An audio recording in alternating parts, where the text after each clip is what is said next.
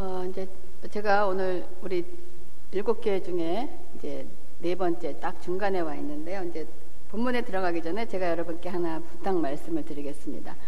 그냥 주일날 오셔서 이렇게 듣고 가는 것이 아니고 여러분 한번 지금 일곱 교회를 여러분들이 아직 제가 진도를 안 나갔어도 일곱 교회를 한번 쭉 읽으시면서 여러분 한번 도표를 한번 만들어 보세요. 이 일곱 교회 주시는 주님의 말씀이 우리가 앞으로 평생을 살아가면서 신앙생활을 해야 될 때 붙잡고 가야 될 다 중요한 말씀이지만 말씀인 것 같아요. 그래서 여러분들이 한번 여러분 나름대로 일곱 교회를 한번 분석하는 것처럼 그 포맷이 있습니다. 그러니까 일곱 교회 각 주시는 하나님의 그 인사 말씀을 한번 이렇게 따로 뽑아보세요. 그래서 거기서 주시는 말씀이 무엇이고 또 그 교회에게 주셨던 잘한 일과 또한 잘못했던 일을 뽑아보세요.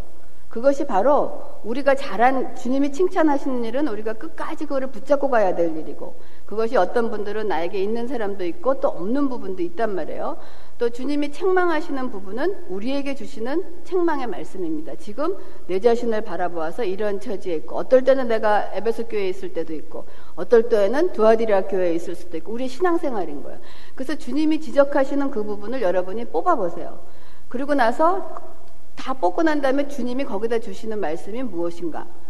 제가 이렇게 다 보면 거기에 일곱 교회 중에서 전체적으로 한 번도 빠지지 않는 것이 뭐냐면 회개하라는 메시지입니다.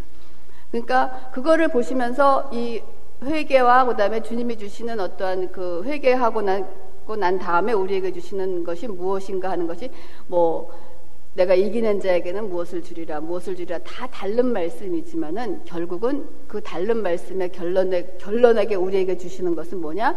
하나님의 영원한 생명을 우리에게 주시겠다는 거예요.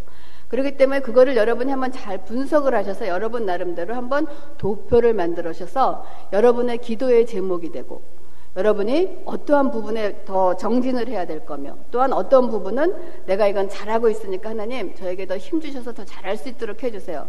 또한 부분은 하나님 내가 지금 이런 처지에 있습니다. 이런 어려움이 있군요 하면서 여러분들이 그 일곱 개를 만들어서 도표를 만들어 보시고 공통점을 찾아내 보시고 틀린 점을 찾아내 보셔서 아마 이것은 우리가 평생 주님을 뵙는 그날 때까지 그거를 붙잡고 기도해야 되며 우리가 그 정신 바짝 차리고 있어야 될 부분이 바로 일곱 교회에게 주님이 주시는 말씀인 줄 압니다. 그래서 한번 여러분들이 그거를 오늘은 돌아가셔서 요한계시록을 그 일곱 교회를 쭉 읽으시면서 나름대로 도표를 만드셔서 여러분의 신앙생활에 어떤 큰 기도의 제목이 되고 지침이 되는 그러한 좋은 기회가 되기를 주, 어, 여러분께 부탁을 드리겠습니다. 오늘은 이제 두아디라 교회 그래서 이제 일곱 교회 중에 지금 네 번째 교회로서 요한계시록 2장 18절과 29절에 있는 말씀입니다. 그래서 두아디라 그러면 여러분 두아디라 그러면은 생각나는 사람이 있습니까? 두아디라 아직 거기까지 못 미치셨습니까? 두아디라 그러면은 여러분 리디아 아세요? 루디아? 루디아? 루디아가 또 누군가? 내 친구 이름이 루디아인데 리디아인데 사도행전에 나오지 않습니까? 자주 장사를 했던 자주 자색 옷감 장사를 했던 바울이 빌립보에 갔을 때 빌립보 교회에서 처음 교회를 열 때 도와줬던 그 루디아라는 사람이 어디에서 왔냐면 두아디라에서 온 자색 옷감 장사라는 말이 사도행전에 나오고 있습니다. 그래서 이것이 이제 그 두아디라인데 저는 이 지도에 대해서 잘 이렇게 약해요. 여자들은 이 지도회가 좀 약한 거 아시죠? 그렇죠? 남자들은 딱 알지만 이 일곱 교회가 지금 어디 있나 하면 여러분이 한번 머릿속에 한번 살펴보세요. 지금 그 소아시아 터키를 중심으로 해서 우리가 맨 처음에 했던 것이 에베소 교회였습니다. 에베소 교회에 있고 그 위로 조금 더 올라가면 서머나 교회, 우리 서머나 교회 달랐죠. 그리고 조금 더 올라가면은 버가목 교회, 우리가 지난 시간에 다뤘던 거 버가목 교회고 그다음에 이 버가목 교회에서 약자 다시 이 동쪽으로 해서 남쪽으로 내려온 게 지금 두아디라 교회가 있습니다. 그리고 나서 다시 사대 교회가 있고 그다음에 빌라델피아 교회가 있고 라우디아 교회가 이렇게 해서 일곱 교회가 이렇게 동그랗게 돌아가면서 지금 그러한 위치에 있는 것을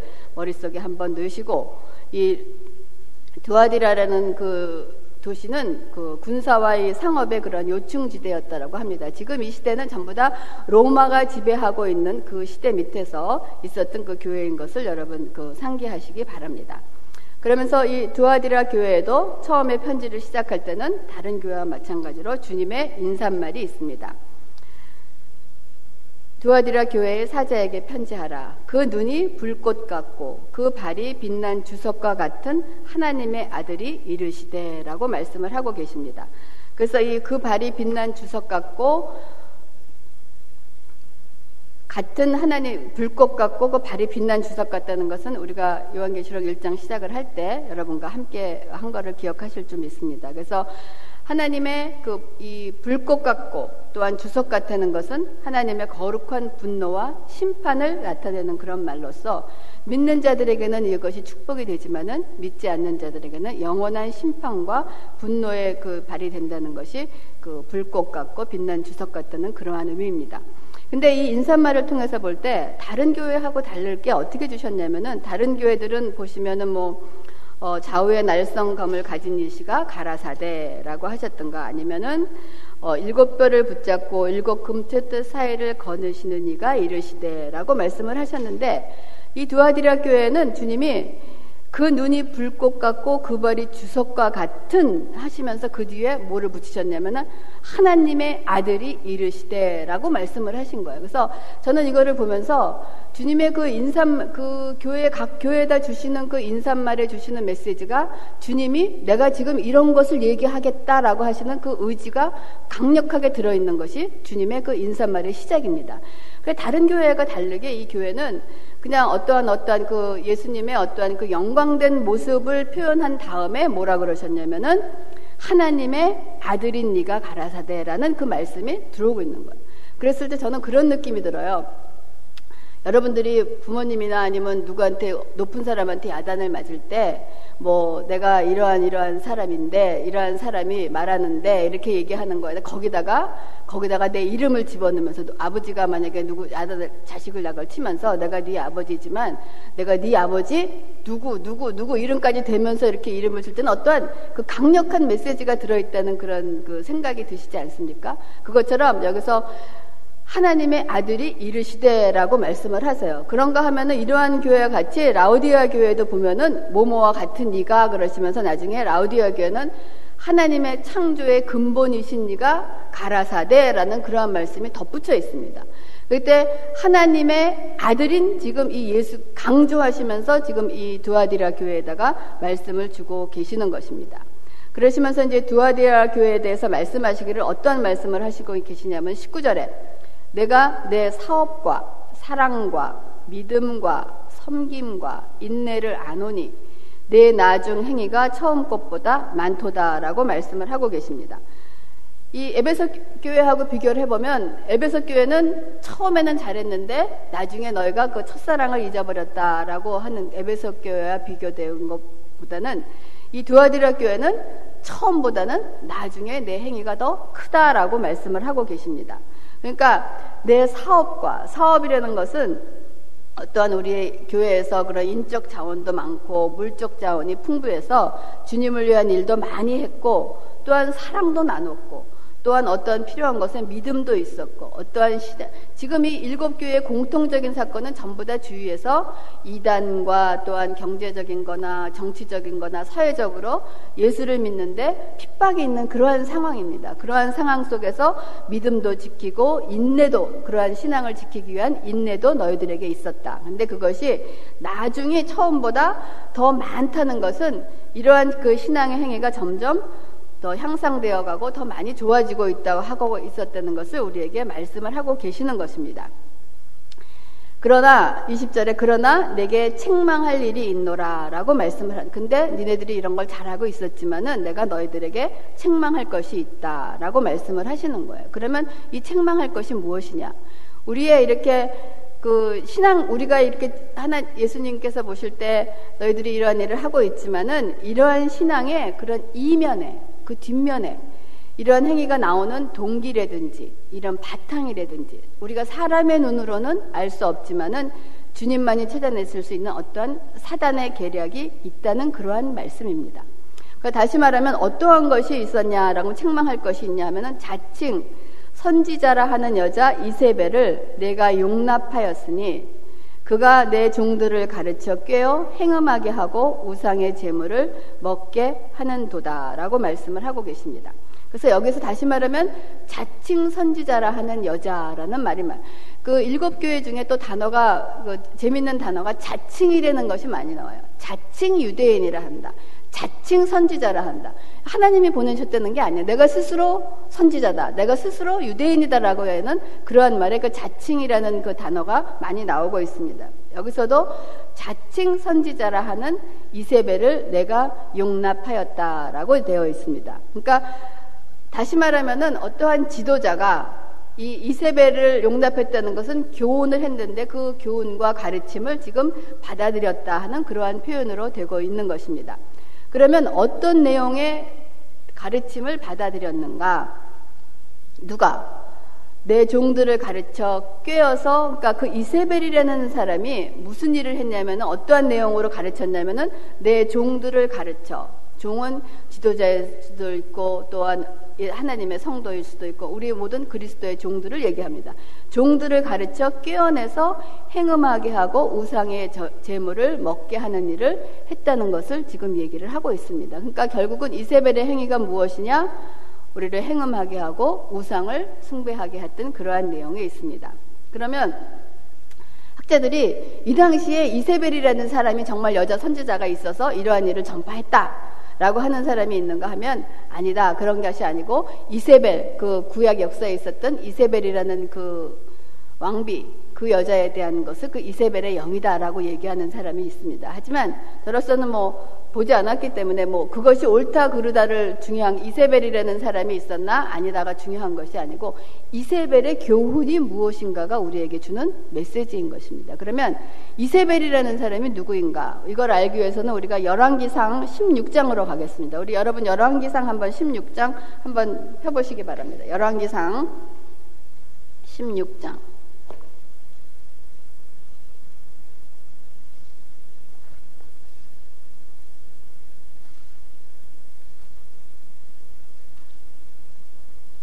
열왕기상 16장 21절 이하부터 가면은 거기에 누가 나오냐면 오므리라는 사람이 나와요. 이 사람은 오므리는 누구냐면 16장 21절에 보면 오므리가 여호와 보시기에 악을 행하되 그 전에 모든 사람보다 더욱 악하게 행하여 이스라엘의 왕입니다. 그러면서 이 오므리의 아들 아합이 그의 이전의 모든 사람보다 여호와 보시기에 더욱 악을 행하여 이스라엘의 우리가 이제 분단이 돼서 남북으로 갈리고 난 다음에 분열 왕국이 난 다음에 북왕국에 있는 이스라엘의 왕 중에서 가장 악명이 높고 악한 일을 한 사람이 바로 아합 왕입니다. 그 아합 왕인데 이 아합 왕의 아내가 누구냐면 바로 이세벨인 거예요. 그래서 그의 이전에 모든 사람보다 여호와의 보시기에 더욱 악을 행하여라고 했을 때 그 악이라는 것은 어떠한 우리가 그 자신의 사리 사욕을 채려서 어떤 물질적인 거나 이런 거보다는 영적인 타락면에 더 많은 치중을 가리켜서 그 악을 행했다라고 우리가 이해를 하기를 바랍니다. 그러면서 이 아합의 행위가 어디로 이어지냐면은 이제 열왕기상 16장 31절과 33절에 보면은 아합의 행위가 나타나고 있습니다. 자, 열왕기상 16장 31절과 33절 보겠습니다. 느바세 아들 여로보암의 죄를 따라 행하는 것을 오히려 가볍게 여기며 시돈 사람의 왕 에바엘의 딸 이세벨을 아내로 삼고 가서 바알을 섬겨 예배하고 사마리아에 건축한 바알의 신전 안에 바알을 위하여 제단을 쌓으며 또 아세르상을 만들었으니 그는 그 이전에 이스라엘의 모든 왕보다 심히 이스라엘 하나님 여호와를 노하시게 하였더라라고 말씀을 하고 있습니다. 그래서 이 아합의 행위는 아합의 아내 바로 이세벨이 바알과 아세라상을 섬기는 자를 데리고 와서 하나님의 섬기는 자가 아니고 바알과 아세라를 섬기는 신전을 만들고 바알과 아세라를 숨겼다는 그러한 일입니다. 그러면 바알 신이 뭐냐? 바알 신은 무엇을 원하는 신이냐 하면은 이 가나안 사람들이 생겼던 풍요와 다산의 신으로 숭배하면서 그 만신전의 여러 신들 가운데 굉장히 중요한 신의 하나라고 되어 있는 것이 바알 신입니다. 그러니까 바알에게 구하는 것은 풍요와 다산인 거예요. 우리의 물질과 다산이라는 것은 많은 것을 낳는 것이 어떠한 그 우리의 복의 근원으로 되어 있는 그런 것을 원하는 것으로 바알이 되어 있습니다. 그리고 그 아세라라는 것은 그 만신전의 최고는 엘, 엘이라는 신전의 아내인 거예요. 그 사람도 어떠한 권력과 그 가지고 있는 바알과 아세라생을 그 섬기고 있는 것이 지금 아합이 그 이세벨이라는 아내를 얻어서 지금 이스라엘에서 행하고 있는 그러한 상황입니다. 그래서 하나님 보시기에 누구보다도 하나님의 여호와를 여호와를 노하시게 하였더라라고 했기 때문에 하나님께서 이제 이곳에 여러 가지 등장 인물을 보내십니다. 여기서 나오는 또 등장 인물 중에 아, 여러분 아합과 이세벨이 나오면 누가 나오겠습니까? 기억나세요? 선지자 엘리야가 나옵니다. 엘리야가 나오는 곳이 바로 열화. 여기서 보면 굉장히 멋있어요. 이렇게 그 그림을 그려가면서 상상을 해가시면서 한번 읽어보세요. 그래서 등장인물이 나오냐면 엘리야가 나오는 거죠. 하나님이 이 아합이 하는 것을 보시고 진노하셔서 그 아합 그 땅에 아합이 다스리고 있는 땅에 3년의 기근을 내리십니다. 그리고 나서 이제 비가 오지 않으니까 이제 3년이 지난 다음에 하나님께서 어, 엘리야에게 아합에게 가라라고 말씀을 하세요. 그것이 어디에 나오면 열왕기상 18장으로 18장 16절에 이제 가서 바알 선지자와 엘리야가 갈멜산에서 대적하는 일이 나타나고 있습니다. 그래서 이제 엘리야가 어, 아합에게 이르러서 너희가 섬기는 그 바알 선지자 450명하고 아세라 선지자 400명을 갈멜산으로 오게 하라. 나와 대적하게 하자라고 얘기합니다. 그럼 몇 대 몇이에요? 850대 1인 거예요. 다 오라라고 얘기하면서 엘리야가 이제 갑니다. 그래서 이제 열왕기상 18장 16절 이하에 이제 엘리야가 그 바알 신과 그 섬기는 자들과의 갈멜산에서 영적인 전투가 일어나고 있습니다. 근데 누가 이겼겠습니까? 그 여러분들이 집에 가서 한번 읽어보세요. 그 전투의 내용이 무엇인가. 결국은 하나님의 승리하는 어떠한 그 사건이 나오면서 18장 40절에 엘리야가 모든 그 바알 선지자와 아세라 선지자 850명을 기손 시내가로 내려가서 거기서 죽이니라라고 되어 있는 것이 이 지금 열왕기상에 나오는 그 엘 이사벨에 관계되어 있는 그 내용을 얘기를 하고 있습니다. 그러시면서 이세벨의 최후에 대한 엘리야 선지자의 예언이 어딨냐면 열왕기상 21장입니다. 열왕기상 21장. 열왕기상 21장 23절에 23절 이하에 뭐라고 말씀하시냐면 이세벨에 대하여서도 여호와께서 말씀하여 이르시되 개들이 이스라엘 성읍 곁에서 이세벨을 먹을지라 아합에게 속한 자로서 성읍에서 죽은 자는 개들이 먹고 들에서 죽은 자는 공중의 새가 먹으리라 하셨느니라 하니 예로부터 아합과 같이 그 자신을 팔아 여호와 앞에서 악을 행한 자가 없음은 그를 그의 아내 이세벨이 충동하였습니다. 그가 여호와께서 이스라엘 자손 앞에서 쫓아내신 아모리 사람의 모든 행함같이 우상하게 복종하여 심히 가증하게 행하였더라라고 하는 것이 이세벨의 이세벨과 아합의 밑에서 우상을 섬겼던 자들의 최후에 대한 말씀을 여기서 하주고 계시는 것입니다.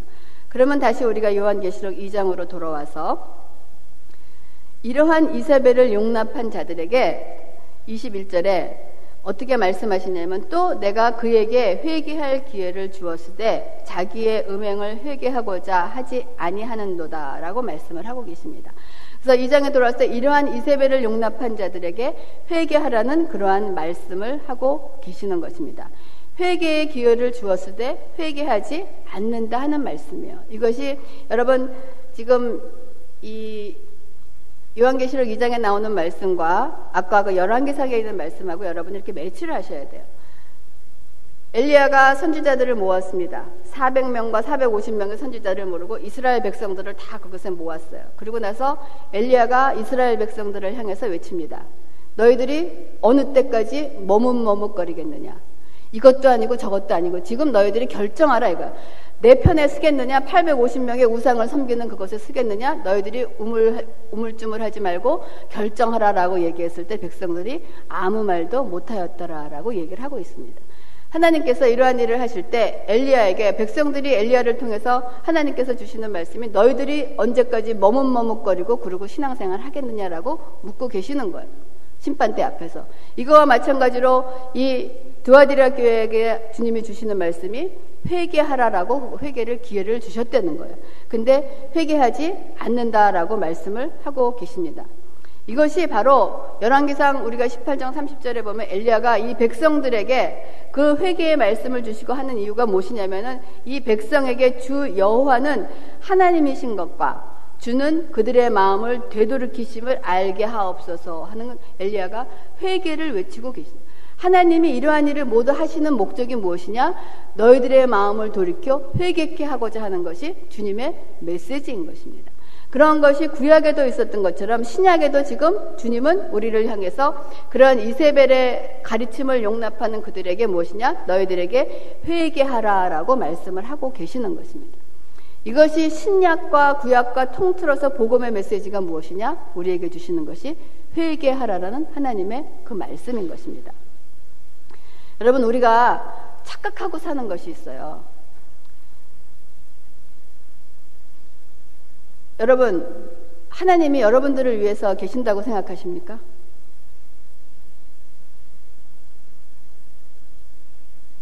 이것은 우리의 우리의 자신의 만족과 내 유익과 나를 위해서 하나님을 믿고 사는 어디의 사상이 었냐면은 휴머니즘과 인본주의 사상에서 생각할 때 하나님은 우리를 위해서 존재한다라고 가르치고 있습니다. 세상은.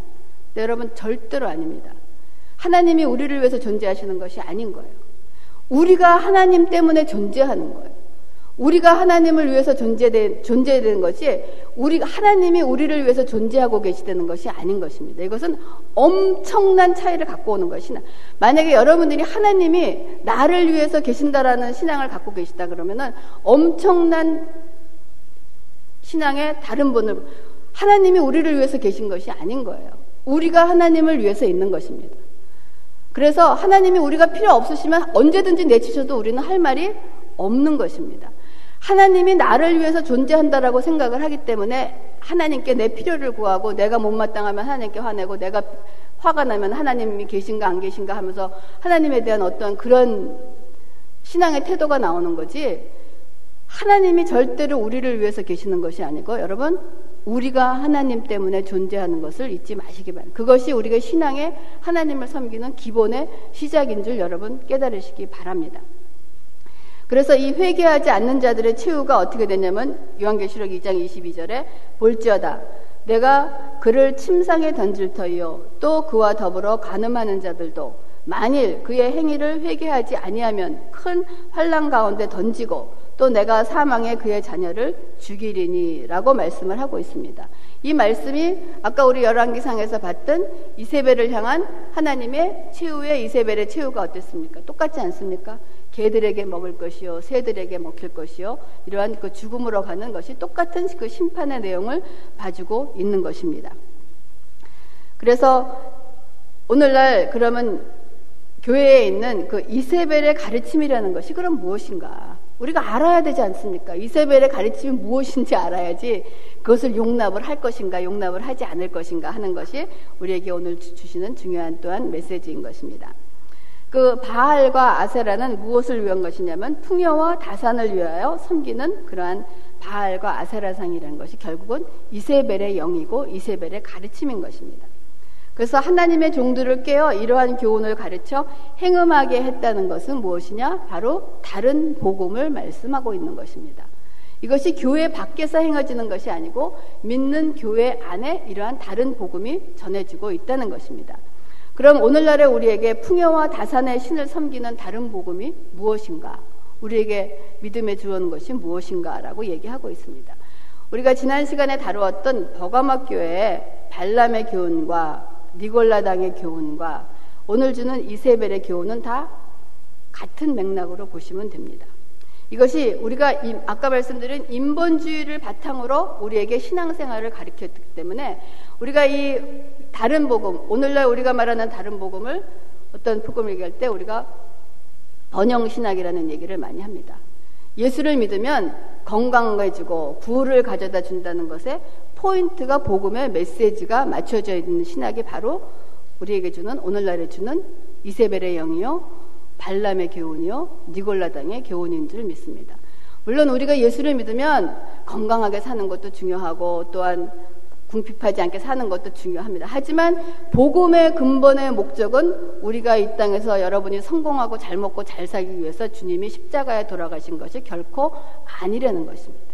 복음의 메시지는 아까 말씀드린 것처럼 우리가 회개해서 하나님이 누구신 것을 알고 우리의 마음을 돌이켜 우리를 지으신 하나님께로 돌아가는 것이 오늘날 우리에게 주는 복음의 진정한 메시지인 것입니다. 그렇기 때문에 예수를 믿으면은 여러분이 전도를 할 때도 예수를 믿으면 정말 이런 복을 받습니다. 복을 받습니다라고 전해야 되기도 하겠지만은 그 다음에 전해야 될 것이 무엇이냐? 반드시 있어야 되는 것이 무엇이냐? 우리가 바로 죽어야 된다는 사실입니다. 그래서 이러한 그 번영 신학을 포인트에 가르쳐 주는 이런 성도들은 다원주의, 기복주의, 행복주의, 성공주의로 이끌어갈 수밖에 없는 그것이 어떠한 예수를 잘 믿는 표본이 되어버리는 거예요. 어떤 출세하고 돈도 많이 벌고 다 건강하고 이런 것이 신앙의 어떤 표본이 돼서 잘 믿는 표본으로 나타난 거예요. 그래서 힘들고 어렵고 아프고 고통받는 사람들은 네가 뭔가 신앙이 잘못되고 하나님과의 관계가 뭔가 잘못돼서 그런가 보다 하는 것으로 결론 지어지는 그러한 상황을 나타내기도 합니다. 그러나 성경은 신약뿐만 아니고 구약이고 어디서든지 이러한 것을 얘기하고 있는 것은 없는 거예요. 그래서 하박국 선지자는 하박국 3장 17절과 18절에 보면 비록 무화과 나무가 무성하지 못하며 포도나무에 열매가 없으며 감람나무에 소출이 없으며 우리의 양이 없으며 외양간에 소가 없을지라도 모든 걸 없다라고 얘기합니다. 이것이 무엇이냐? 우리에게 정말 건강도 없고 먹고 살 것도 없고 명예도 없고 뭐뭐 뭐 이런 거 우리가 바라는 모든 것들이 없을지라도 나는 여호와로 말미암아 즐거워하며 나의 구원의 하나님으로 말미암아 기뻐하리로다가 바로 복음의 진수의 내용인 것입니다. 그러면 이것은 구약에서만 말씀하고 계시는 것이 아니고 예수님께서도 어떤 말씀을 하셨느냐? 오병이어 사건 이후에 사람들이 많이 몰려왔습니다.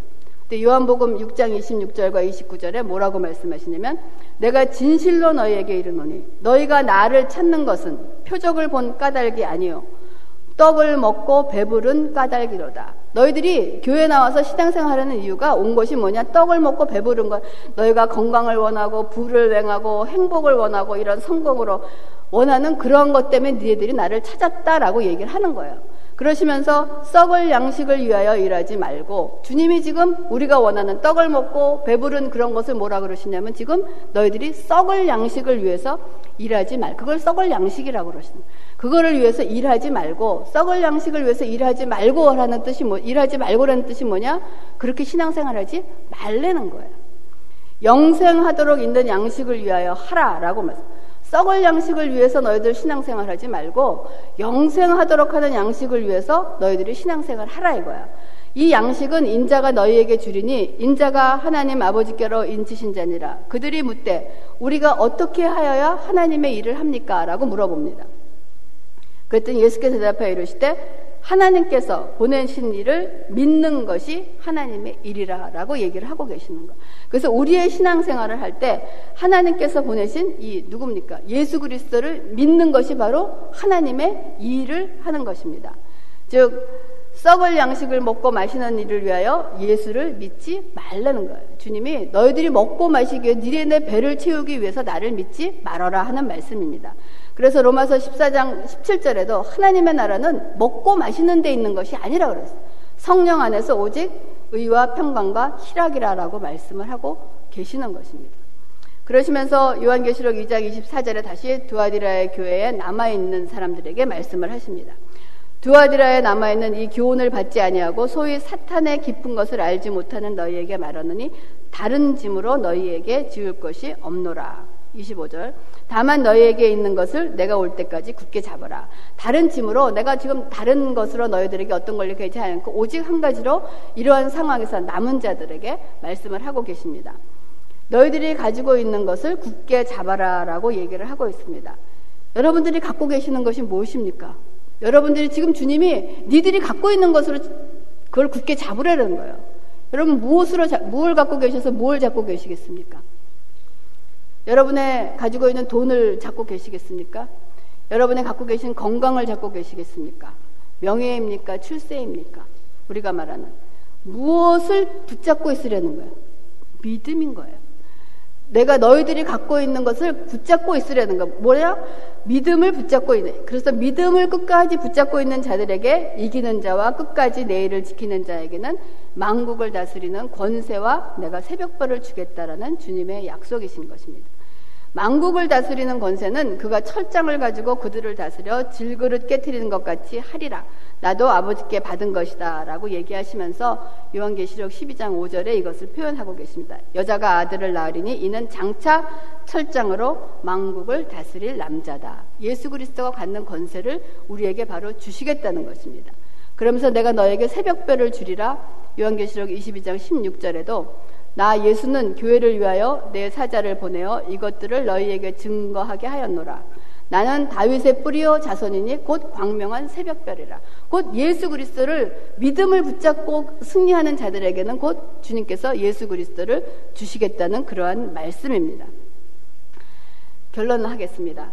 이 다른 교회들은 보면은 회개하라는 것이 한 번 나와요. 근데 이 두아드라 교회는 회개하라, 회개하라, 회개하라 세 번이나 주님이 그 반복을 하고 계십니다. 그 여러분이 그 아까 말씀드린 것처럼 일곱 개의 공통점들을 여러분들이 잘 알고 계십니다. 잘 알고 계시면서 거기서 주님이 다 알고 우리가 어떤 거를 잘하고 있고 어떤 것이 부족하고 어떤 것이 강하고 약한 거를 다 알고 계시다는 거예요. 그러시면서 주님이 우리를 향해서 지금 회개하라라고 말씀을 하고 계시는 거예요. 그래서 회개하라라고 그러시면서 우리에게 요구하시는 것이 충성하라. 우리에게 주시는 것이 충성하라. 충성하라라는 것은 뭐냐면은 뭐 열심히 일하라는 것이 아니고 열심히 일하라는 거야. 근데 무슨 일을 하라는 거야? 그 일이라는 것이. 하나님의 일이 아까 뭐였습니까? 요한복음 나 아버지께서 보낸 일을 믿는 것이 하나님의 일이라. 열심히 그 믿음을 붙잡고 끝까지 어떠한 상황에 가서라도 그 믿음으로 붙잡고 있으려는 거예요. 이것이 왜 힘든지 아십니까? 저도 살다 보면은 우리가 알지 못하는 상황에 처할 때가 너무 많은 거예요. 난 도대체 이해가 하나님 내가 뭐를 잘못했습니까? 난 잘 모르는데 왜 이런 상황이 나에게 일어나는지 모르겠습니다. 그러니까 어떻게 해야 되냐 모르니까 하나님 안 계신 거 아닙니까? 이건 내 뜻대로 하겠습니다.